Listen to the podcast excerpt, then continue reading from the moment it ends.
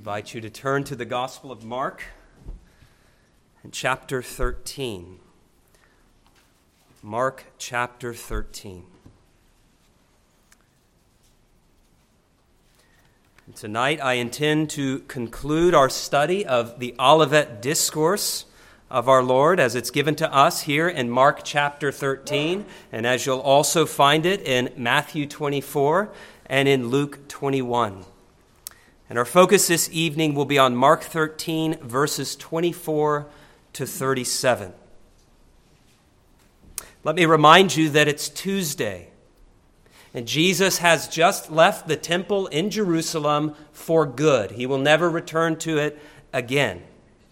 And now he is sitting on the Mount of Olives, which was just east of Jerusalem, and the temple is clearly in view as he's sitting there on the Mount of Olives and he's speaking to his disciples. He made a shocking prediction, which we have in verse 2 if you look at the text. Remember, he said, Do you see these great buildings? And they were great, magnificent buildings.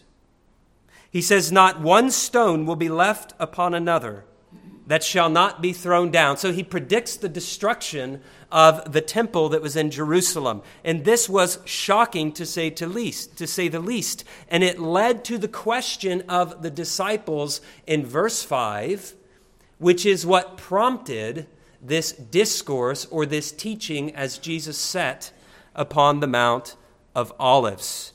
So, verse 3 Now, as he sat on the Mount of Olives opposite the temple, Peter, James, John, and Andrew asked him privately, Tell us, when will these things be?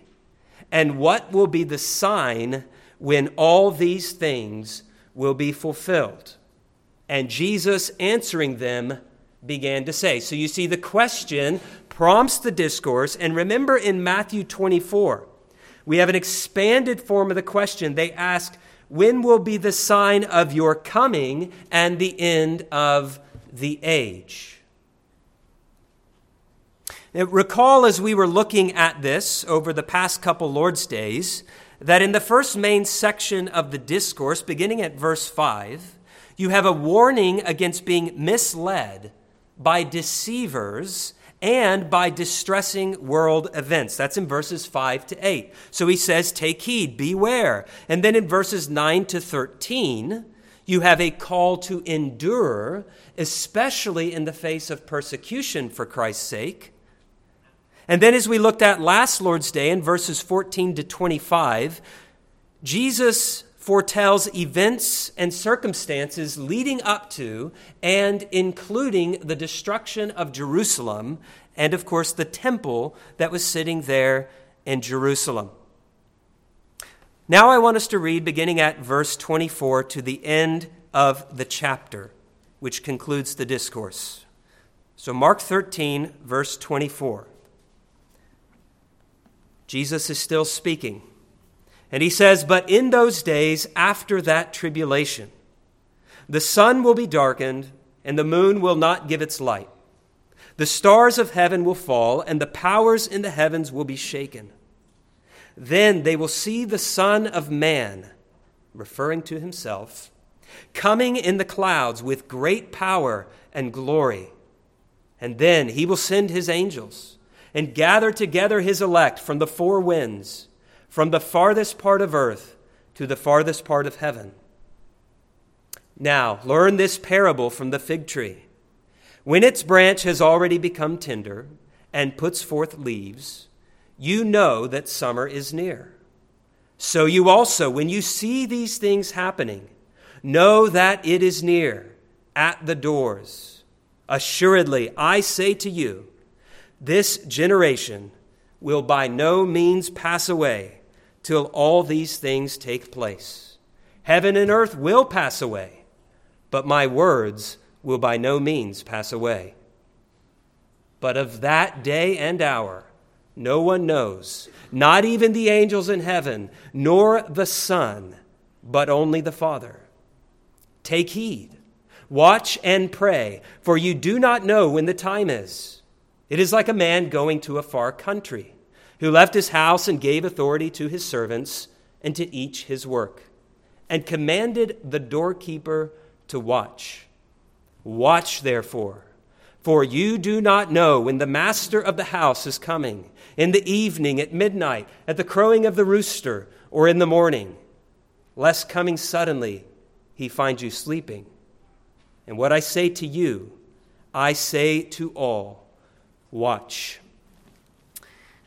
Let's again ask our God to help us as we open up or seek to open up this text.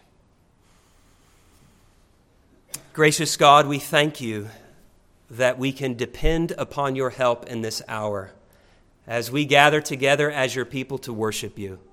And we thank you for the help that you have given us today and even for many years. And we pray that you would send your Spirit and help us as we seek to understand the words of Jesus and to apply them to our lives.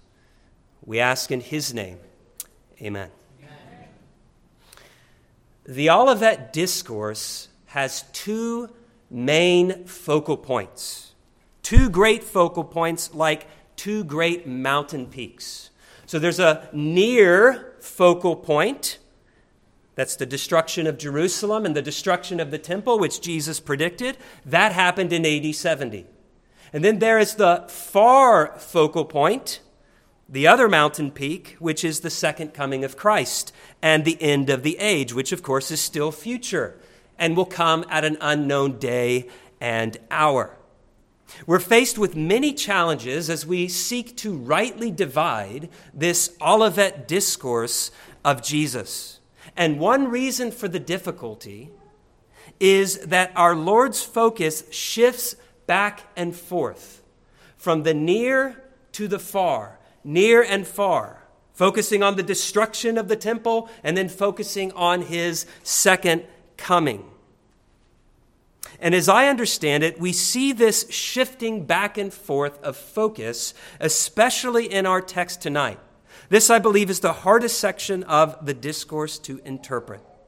So, our first task is to, as best we can, sort out verses 24 to 37. And we'll do this again in an overview fashion as we did last time. So, we're still flying the plane if you were here. I gave that analogy. We're flying, just like Pastor Jim was doing this morning. We're doing that again tonight giving an overview and trying to sort out these verses, and at each division asking the question what's the focal point?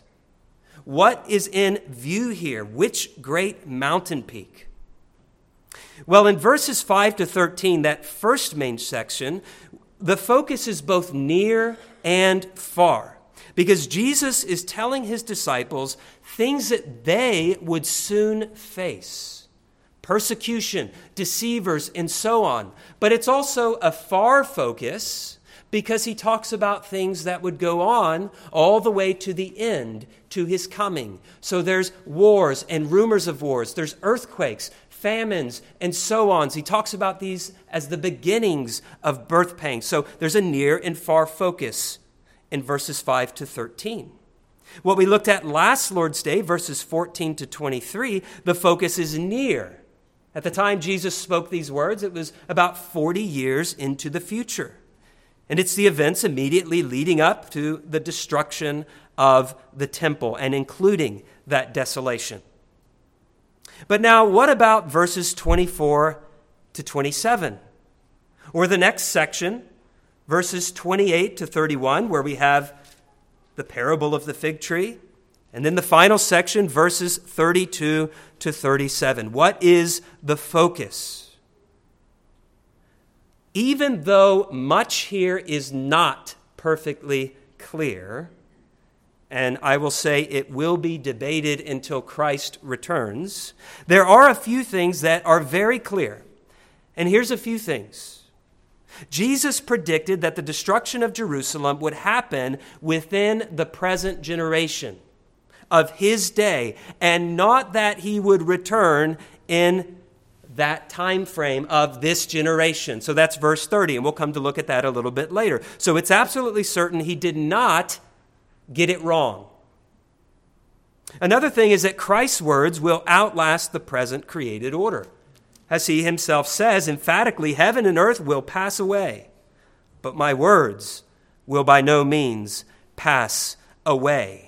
And think about this this speaks of the divinity of Christ, that he is God. It speaks of his glory, that his words shall outlast the creation. Another thing that's very clear is that the focus of the last section, verses 32 to 37, is on the second coming. There is actually general agreement about this. Some people would disagree, but thankful to know there's general agreement. This is something that's quite clear. Verses 32 to 37 focus on Christ's second coming. So, those are at least the main things in our text that are certain. So let's come now to the first task of sorting out verses 24 to 37 in an overview fashion. I want us to recall first that I argued last time at the end of the sermon, verses 24 and 25, that those two verses offer a vivid description of the destruction of Jerusalem and of the temple using Old Testament prophetic language. Look at those verses again, verses 24 and 25 of Mark 13. But in those days after that tribulation, the sun will be darkened, and the moon will not give its light, the stars of heaven will fall, and the powers in the heavens will be shaken. We find almost the exact language in Isaiah 13, in particular, verse 10 and Isaiah 13 is a prophetic word describing the destruction of Babylon, the future destruction of Babylon at that time, which would be by the Medes. And that indeed happened in 539 BC. So we find language, almost exact language, within the prophets, Isaiah, and also elsewhere, but this is probably the clearest, where we have something this language, this cosmic language used to describe the destruction of Babylon as an act of judgment by God. It's figurative language. So we do have biblical warrant to see this as describing the destruction of Jerusalem and of the temple. This cosmic language, we could call it astronomical disturbances, sun, moon, and stars, it's to be taken figuratively and not literally. As one person says, it indicates an important turning point in history. So, the destruction of Babylon, that empire, that was a turning point. And also the destruction of Jerusalem and the temple, that was a huge turning point in world history. Another man says this language that's used is powerful symbolism of political changes within world history.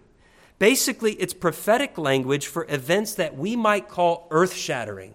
And yet, there's an added emphasis upon God's judgment. That's exactly what this desolation of the temple and the destruction of Jerusalem was. It was God's judgment against his people, the Jews. So, I argued then for this interpretation. Now, this interpretation that verses 24 and 25 do not refer to events around the second coming, which is what a lot of people would say, but refers to the destruction of Jerusalem. This makes good sense in context, especially following verses 21 and 22. So try to follow Jesus' logic here. Jesus is perfectly logical. And as he's giving this discourse, he would have expected his disciples, if not then, then later, to understand the logic of what he is saying. So you see in verse 21 that Jesus is warning about people who are saying, Look, there's the Christ, or there he is. That's within this time of great tribulation leading up to the destruction of Jerusalem, the siege, the Roman siege of Jerusalem. And we looked last time at how horrible that time was.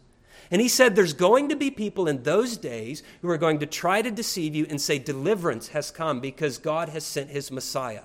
And we know from history that happened, and people were led astray to their death. He's saying, Do not be fooled.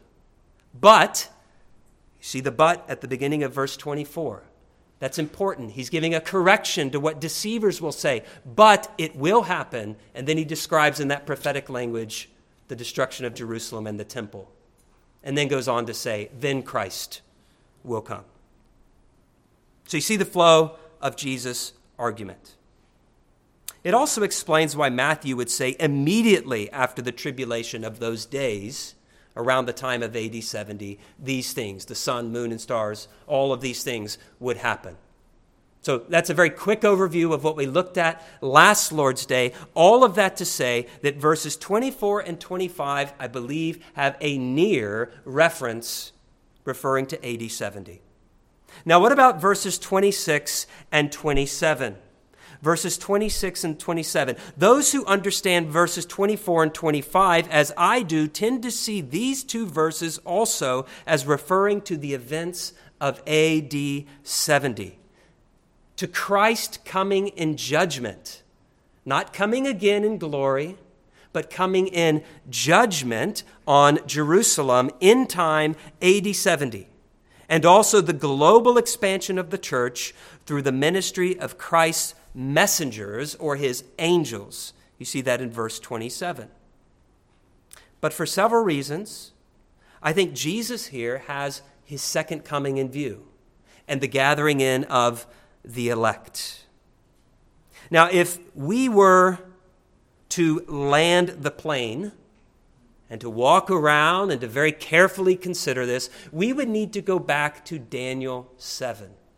Because the language here that Jesus uses is borrowed from Daniel chapter 7, verses 13 and 14. And the language here that Jesus uses, then they will see the Son of Man coming in the clouds with great power and glory. Let me just read these words of Daniel 7. You can turn there or you can just listen because I'm not going to open them up. But this is where Jesus gets this language, and you find it again and again in the New Testament. This was one of Jesus' favorite texts. There's this vision that Daniel has, a great vision given to him by Gabriel. I was watching in the night visions, verse 13 of Daniel 7, and behold, one like the Son of Man, coming with the clouds of heaven. He came to the Ancient of Days, that is, to God, as he seated on his throne. Look at verse 9 for the context. He came to the Ancient of Days, and they brought him near before him. Then to him was given dominion and glory and a kingdom that all peoples, nations, and languages should serve him. His dominion is an everlasting dominion, which shall not pass away, and his kingdom, the one which shall not be destroyed. That's the kingdom of Christ, the Son of Man, as Jesus so often referred to himself. So you see, we are looking here again at Old Testament language as Jesus in Mark 13 26 is speaking of his return. Consider briefly a few points in favor of taking verses 26 and 27 as a reference to Christ's second coming at the end of the age. The language, we might say, is simply that of the second coming in the New Testament. And I'm not going to multiply examples here for you, but this is simply the language of of the second coming of Christ. So it's not just seeing the Son of Man coming, but notice that it's, it's coming in clouds that is referred to. And not just that, but with great power and glory. This is the language that we find of the second coming in the New Testament. Even this ministry of angels, he'll go on to say that he, the Son of Man, is going to send out his angels to gather the elect from all over the world. Even that language about the ministry of the angels, we see that often in the text referring to his second coming, that there's angels, that there's a trumpet, as Matthew's parallel has, with a great sound of a trumpet, he will send out these angels to gather the elect. In 1 Thessalonians 4 16 and 17, there's two key texts I'm going to mention here. Listen to this language. And this is the language our Lord is using in the Olivet Discourse. The Lord Himself will descend from heaven with a shout, with the voice of an archangel, and with the trumpet of God. And the dead in Christ will rise first. Then we who are alive and remain shall be caught up together with them in the clouds to meet the Lord in the air. And this to me is the key Revelation 1 7, which is very clearly about Christ's second coming. Behold, he is coming with clouds, and every eye will see him, even they who pierced him, and all the tribes of the earth will mourn because of him. And that language of all the tribes of the earth mourning because of him, that is used in Matthew's parallel account of the Olivet Discourse. Now, another thing in Matthew, if we look at Matthew 24, the disciples ask about the sign of Christ's coming and the end of the age. And then Jesus refers to this when he says, Then the sign of the Son of Man will appear in heaven.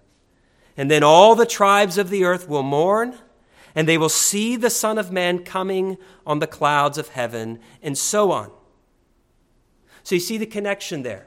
He's answering their question What's the sign of your coming and the end of the age? That's definitely a reference to his second coming.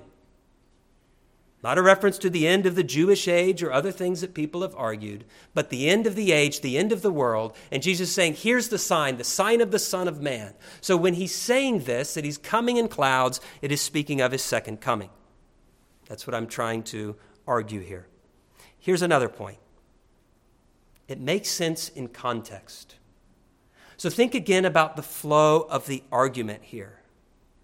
Remember how back in verse 21 he says, Beware of deceivers who, during the Roman siege, are going to say, The Christ is coming, he's delivered us, and we will not go through this destruction and utter ruin. He's going to snatch us out and deliver us. He's saying, No, but the sun will be darkened and so forth. It will happen. Jerusalem will be destroyed, the temple will be destroyed, and then they will see the Son of Man. So you see his argument? Not before the destruction of the, of the temple, as deceivers would say, but after, and then they will see. So he's telling us something about the order and the sequence here. And then, at the beginning of verse 26, specifies sequence. Like if I were to tell you, I got up, and then I made breakfast, and then I went to work. It's sequence. That's what we have here. And it doesn't necessarily mean immediate sequence, and that's important to see here. It's important to see it does not necessarily mean immediate sequence. You could say then, we are still living in the and then, as I understand this text. So Jerusalem will be destroyed, Old Testament prophetic language, and then the Son of Man will return.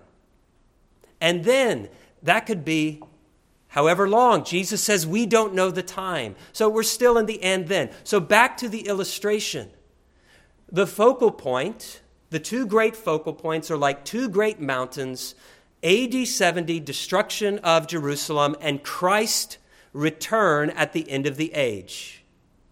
And from a certain vantage point, and you, you look at these, and even if there might be miles and miles and miles between the two mountains, you can't see that when you're looking straight at it, and it looks flattened. So people often use this illustration when talking of prophecy. That's how it often is. That's, I believe, what we have here. And then, not immediately after, the end then is that great valley between the two peaks of AD 70 and that day and hour that only the Father knows. So you see, are you following? I know this is tedious, but I think Jesus would want us to understand his logic. So that is how I see this. So, those are the first things. We have a near reference in verses 24 and 25, and then this far reference, the second coming in verses 26 and 27. Now, what about the parable? Parable of the fig tree, beginning at verse 28, and its lesson there in verse 29. Jesus gives this simple picture. It's drawn from everyday life. He did this all the time. He was a masterful teacher. It's a very earthy picture, and it's used to illustrate and to reinforce a simple but a vital point. So let's read this again. Look at verse 28. He says, Now learn this parable from the fig tree. When its branch has already become tender and puts forth leaves, you know that summer is near. It's self evident. You know that. It signals that summer is near. So you also, when you see these things happening, know that it is near at the doors. Two questions that we're confronted with. Two questions as we seek to interpret this. What are these things when you see these things, and what is it that is near and at the doors? If you have the ESV or the NASB, you'll see it says, He is near, but the Greek does not require He. So, this is an example of interpretation driving translation. Just like lowercase spirit, uppercase spirit. Pastor Jim was talking about that last Lord's Day. These things seems to refer especially to verses 24 and 23. All the things that would lead up to the destruction of Jerusalem. And note the language in verse 14. Look back up at verse 14. So when you see the abomination of desolation, he says, you'll know that's the time to flee to the mountains. And then he talks about all these other things. And he's, I think he's saying here, when you see these things, the abomination of desolation, all of the tribulation I've been talking about, and the deceivers who are going to be on the scene saying, the Christ is here, the Christ is here, then know that it, the destruction of Jerusalem, the destruction of the temple, is near at the doors. Just a simple illustration of what he has been telling them. So, the focus in the parable, I believe, is near. It's on the first mountain peak, it's on the destruction of the temple. Now, look at verse 31. Verse 31 simply reinforces or verse 30, sorry. Verse 30, let's look at that first. Verse 30 is a, quote, problem text for many people. But if you understand that this parable is used simply the way that I just said it, to say that when you see all these things, the destruction of the temple is near, then the problem of verse 30 basically vanishes. Because Jesus then goes on to say, Assuredly, I say to you, this generation will by no means pass away till all these things take place the abomination of desolation, the tribulation, the deceivers, and then the destruction of the temple. That's what he's saying. And he was absolutely right. Within 40 years, all of that happened. So we really don't have a problem here. And therefore, I'm not going to spend any time talking about this generation, which many people have spent a lot of time debating. Because there's no reason here to take this generation in any unnatural way. It most clearly, even though it can be used in other ways, generation, it most clearly refers to this generation of people alive at the time that Jesus was saying that. So you see how the problem really is not much of a problem. This is reinforced in verse 31 in very strong language. Look at verse 31 again. After he said, Assuredly I say to you, he goes on to say, Heaven and earth will pass away, but my words will by no means pass away. And apparently, this was necessary for Jesus to underscore what he's just said because these things would be very shocking and almost unbelievable to the disciples. That the temple would be destroyed, that all of these things would happen. It was almost unbelievable. So he's, he's adding up words to say, This will happen. My words are certain. And with verse 31, and speaking of the heaven and earth passing away, we have a bridge into the final section of the discourse, which focuses on that day, the day of Christ's return and of the end of the age when the heaven and earth as we now know it will pass away and be replaced by a new heaven and a new earth. But Jesus says the disciples must not think that this will happen when the temple is destroyed. It may seem like the end of the world to you, Jesus is saying, but it's not. So, lest they, the disciples, or anyone else misunderstand what Jesus has just said about this generation not passing away till all these things take place, some of you may know that people say Jesus was wrong. He can't be trusted. He is saying right here, lest anyone misunderstand me, I'm not talking about that day the day of Christ's return because he says only the Father knows, not the angels, not even the Son. Verse 32 again, but of that day and hour no one knows, not even the angels in heaven, nor the Son, but only the Father. This is a great mystery. We can't unravel this. Christ, the Son of God, He's fully God and He's fully man he did not, in his state of humiliation, know all things. In his state of humiliation. And this limitation pertains to his human nature and obviously not to his divine nature. But I can't fully explain that. But I know that that's true. As one man says, in their essential oneness, the three persons of the Godhead, Father, Son, and Holy Spirit, know all things in their essential oneness, they know all things, the three persons of the Godhead. So here's a great mystery in these words of Christ. So then the discourse concludes with exhortations in light, practical exhortations, in light of that day.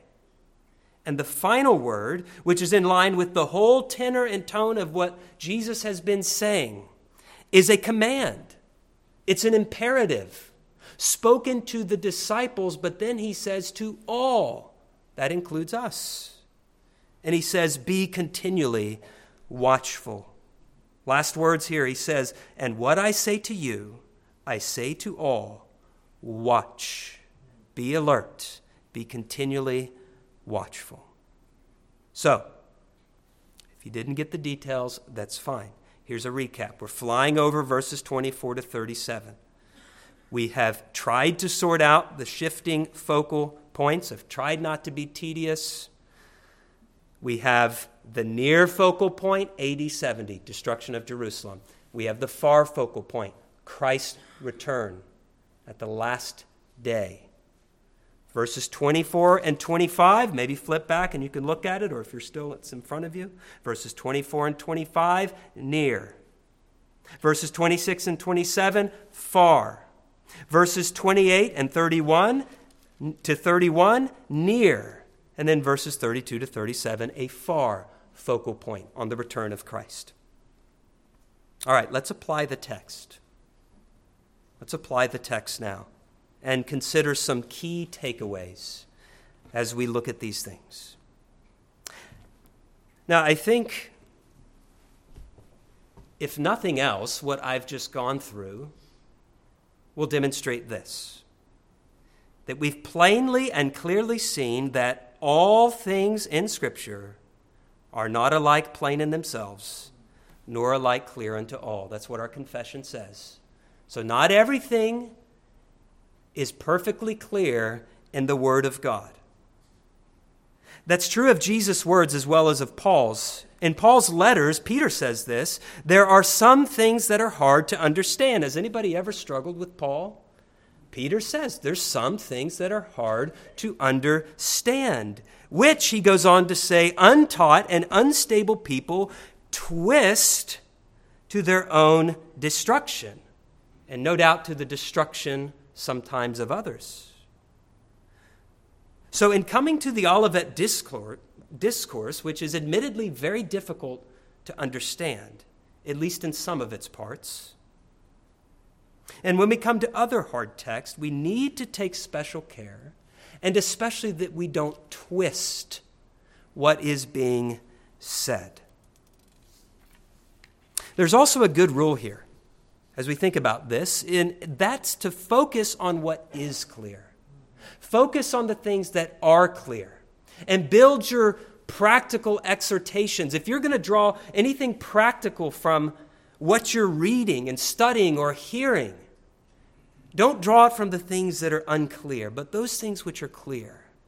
And also let other clearer parts of God's Word come in and shed light on the darker parts of the Word. So we saw that here with the Olivet Discourse because as we have Matthew's version, Mark's version, and Luke's version, if something's not very clear in Mark, you can say, well, let me go to Matthew and let me go to Luke and see if they shed any light on this dark part of Mark. And we find that that is the case. But that applies to all of Scripture. So as you're studying the Word of God, keep this in mind.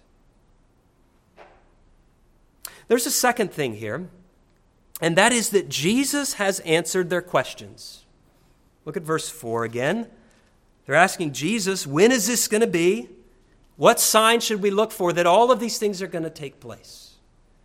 He has answered their questions and he's done so sufficiently. But he has not given them every last detail. He's not given them or us everything we might like to know about the days ahead. We don't have it all. But he's given them enough enough revelation, enough light in order to be fully prepared and to be fully equipped to live faithfully to the end. He didn't leave anything lacking. He gave them everything that they needed. You get a hint of this in verse 24 when he says, But take heed. See, I have told you all things beforehand. You know everything you need to be aware and to take heed and to be faithful and not to be deceived. They don't need to know every detail, especially of the return, the timing of the return of Christ. He doesn't even tell them exactly when the temple will be destroyed or what season their flight will be in. He just tells them, pray it's not in winter.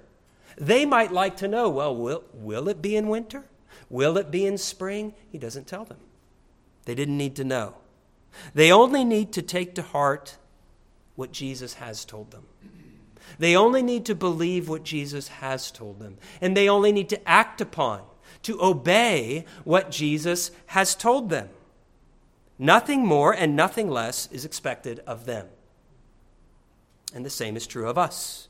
The same is true of all Scripture, which we know is God breathed, inspired, this is the language of 2 Timothy 3 16 and 17. It's God breathed, all scripture is, and it's profitable, says Paul, for doctrine or for teaching, for reproof, for correction, for instruction in righteousness, that the man of God may be complete, thoroughly equipped for every good work. Now, there's probably here a special word for pastors and preachers and what Paul is saying to Timothy. Our task is to declare the whole counsel of God. And that counsel is given to us in the pages of Scripture. Nothing more and nothing less. That's our task. We are given all that we need.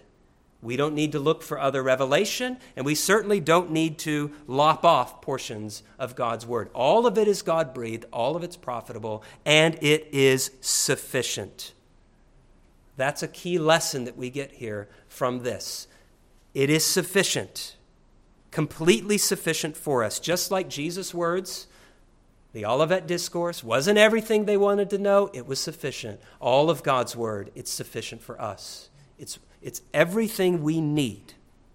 God, in His infinite wisdom, has withheld many things that we might like to know. And we could talk about it, we could speculate, but that's generally not profitable. Nothing we need to know for salvation and for living a life pleasing to God has been withheld from us. Again, to quote our confession, the Holy Scripture is the only sufficient, certain, and infallible rule of all saving knowledge, faith, and obedience. That's in the first chapter, first paragraph. And then in the first chapter, the sixth paragraph, the whole counsel of God concerning all things necessary for his own glory, man's salvation, faith, and life is either expressly, clearly, explicitly set down or necessarily contained in the Holy Scriptures. It's there, but you have to draw it out by logical reasoning. You're saying we've got everything we need to be saved and to be godly and to glorify God. Do you believe that? We have a treasure in the Word of God.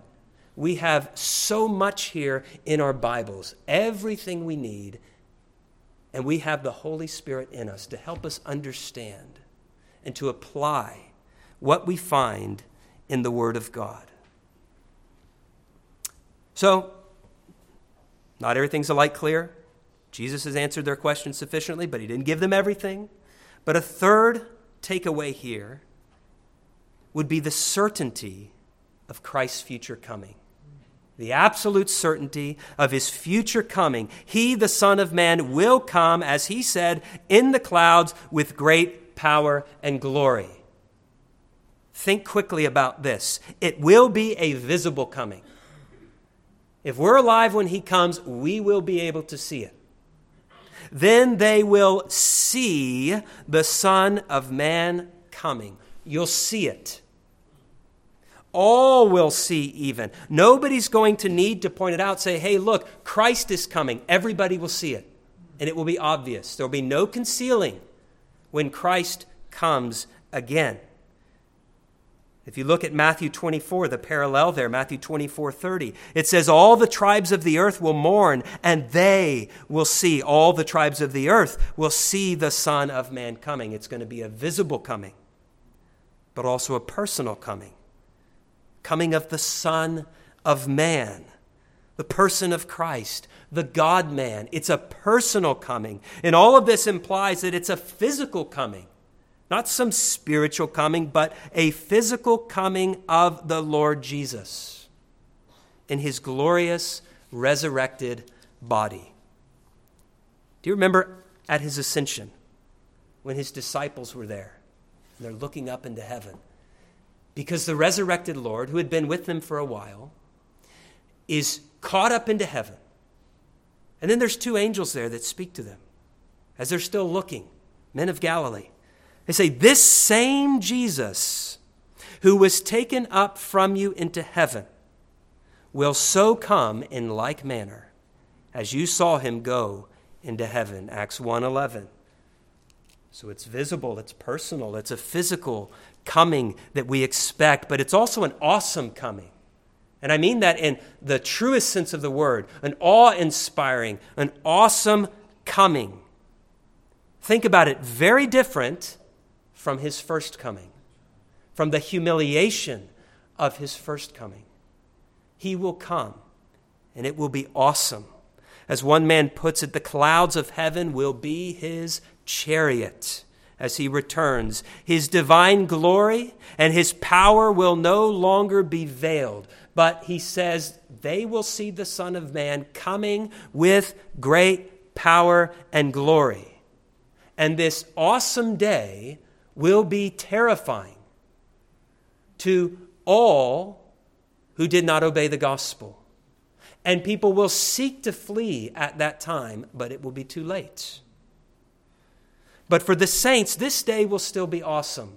For those of us trusting in Christ, it will be awesome, but it will also be a day of gladness and of rejoicing in the triumph of our Savior and in the triumph of his everlasting kingdom as he comes back victorious and our salvation is completed. And as Jesus is going to go on to emphasize, this coming, which is visible, it's personal, it's a physical coming, an awesome coming, it's also a sudden and unannounced coming. Nobody knows the day, nobody knows the hour except the Father. It will be as in the days of Noah.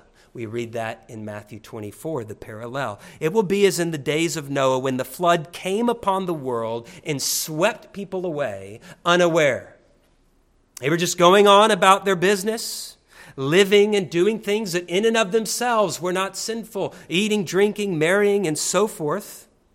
But they were taken by surprise and caught up in the flood. It's going to be the same way when the Son of Man returns unannounced, sudden.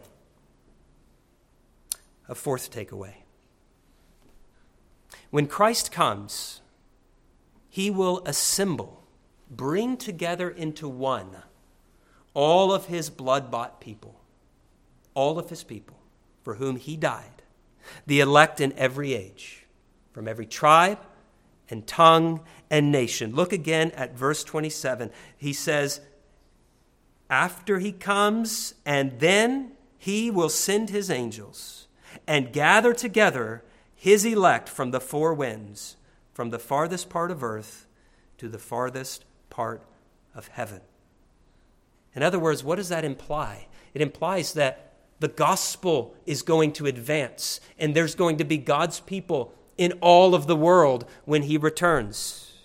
Christ will build his church. The gospel will be preached to all the nations before the end. Remember verse 10 of the discourse, where Jesus says, And the gospel must first be preached to all the nations. He means before the end comes, the gospel must be preached to all the nations.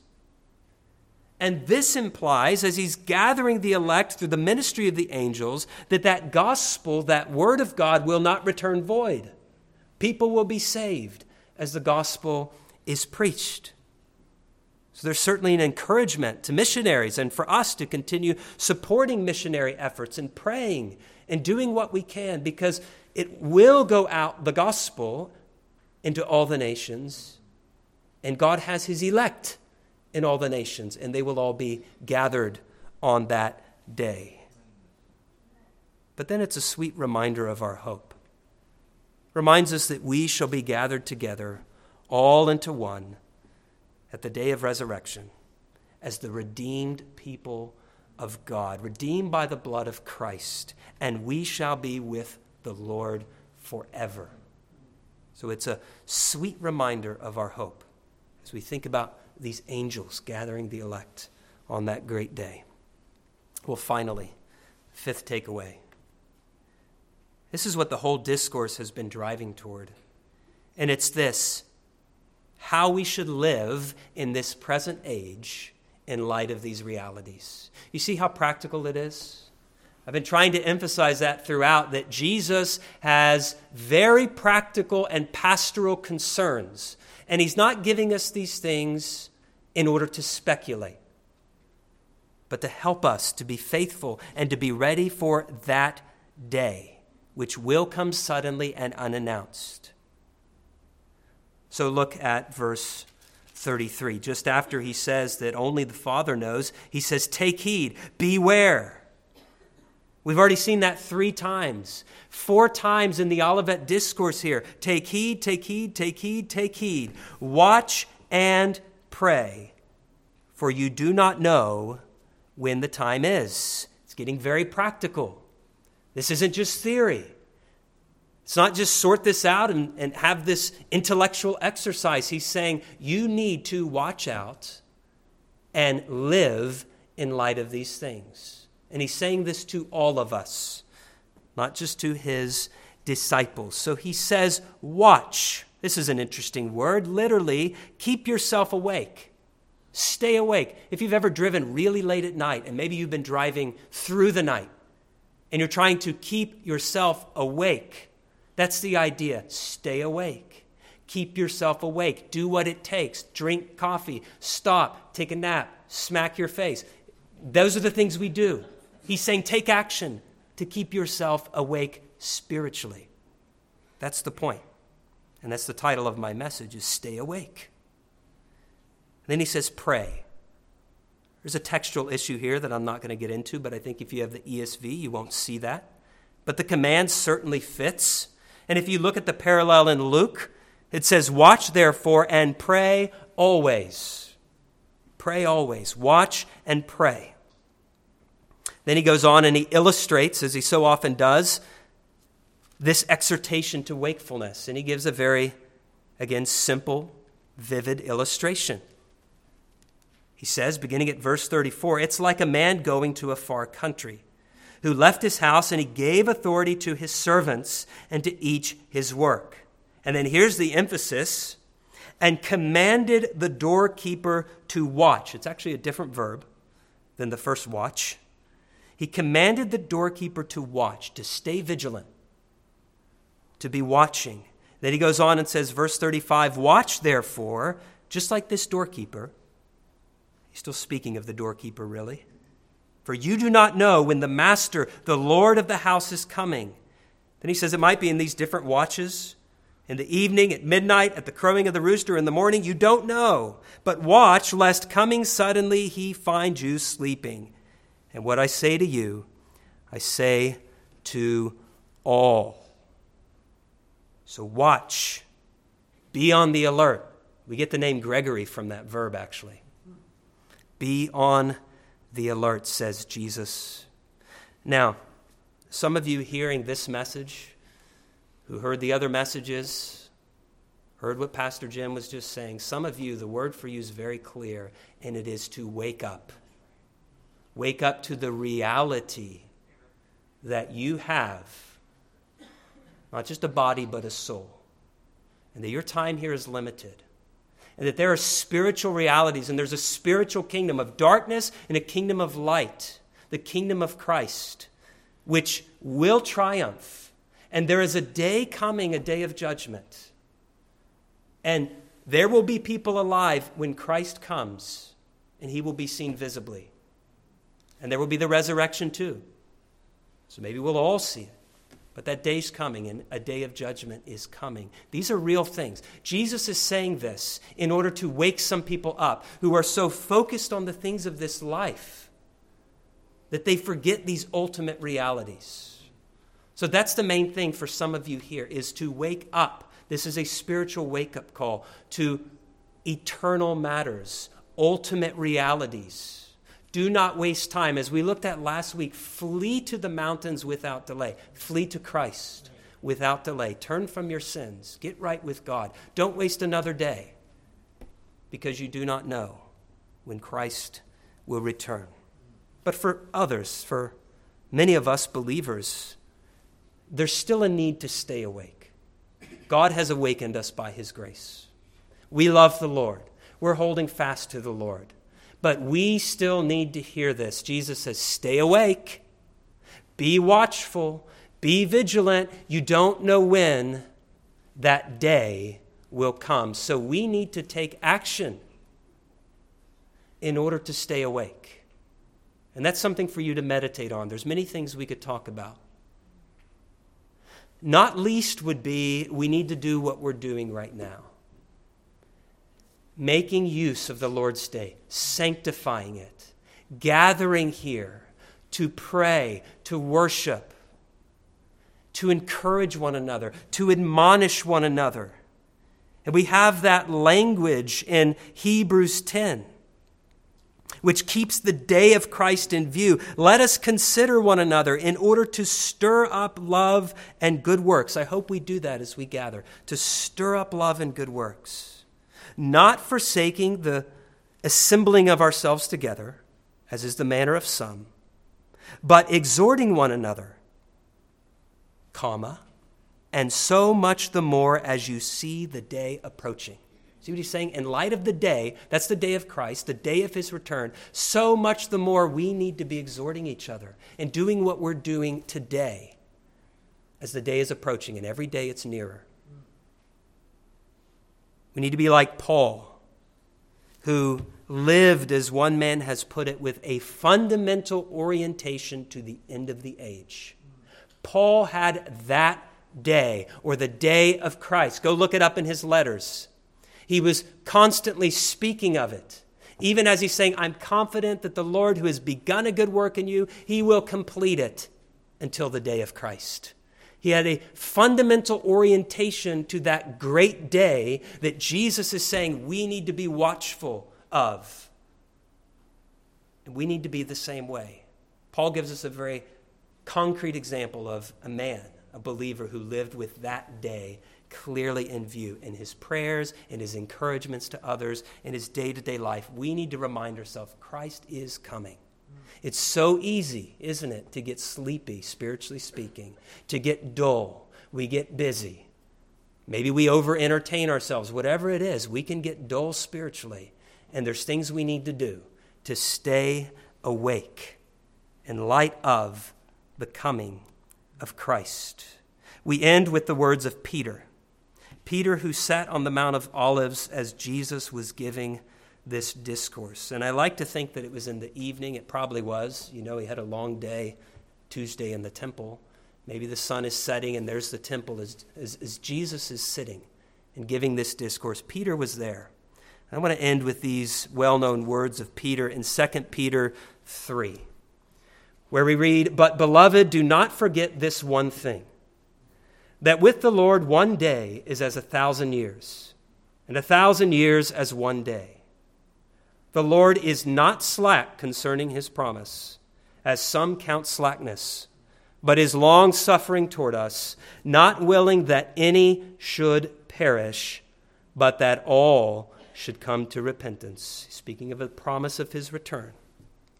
But the day of the Lord, that great day, will come as a thief in the night, in which the heavens will pass away with a great noise, and the elements will melt with fervent heat.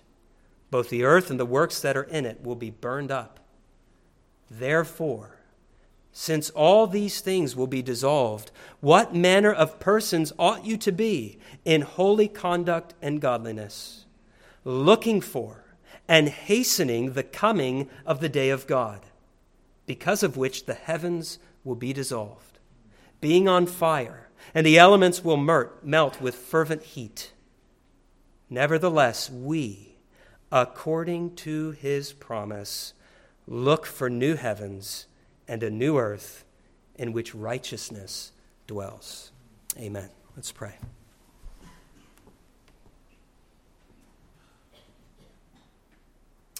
Father, we thank you that we can consider such wonderful truths. And Lord, we pray that you would give us help for the things that are unclear. Help us by your Spirit to understand these things better and to profit from our meditations this evening, but Lord, especially to focus on the things that are absolutely certain about the glory and the divinity of Christ, about his coming, about our need, everybody's need to be ready for that day. We thank you that we've been able to gather in your house to encourage each other, to stir each other up as that day approaches. Help us to keep it in view to live for your glory faithfully to the end. In Jesus' name, amen.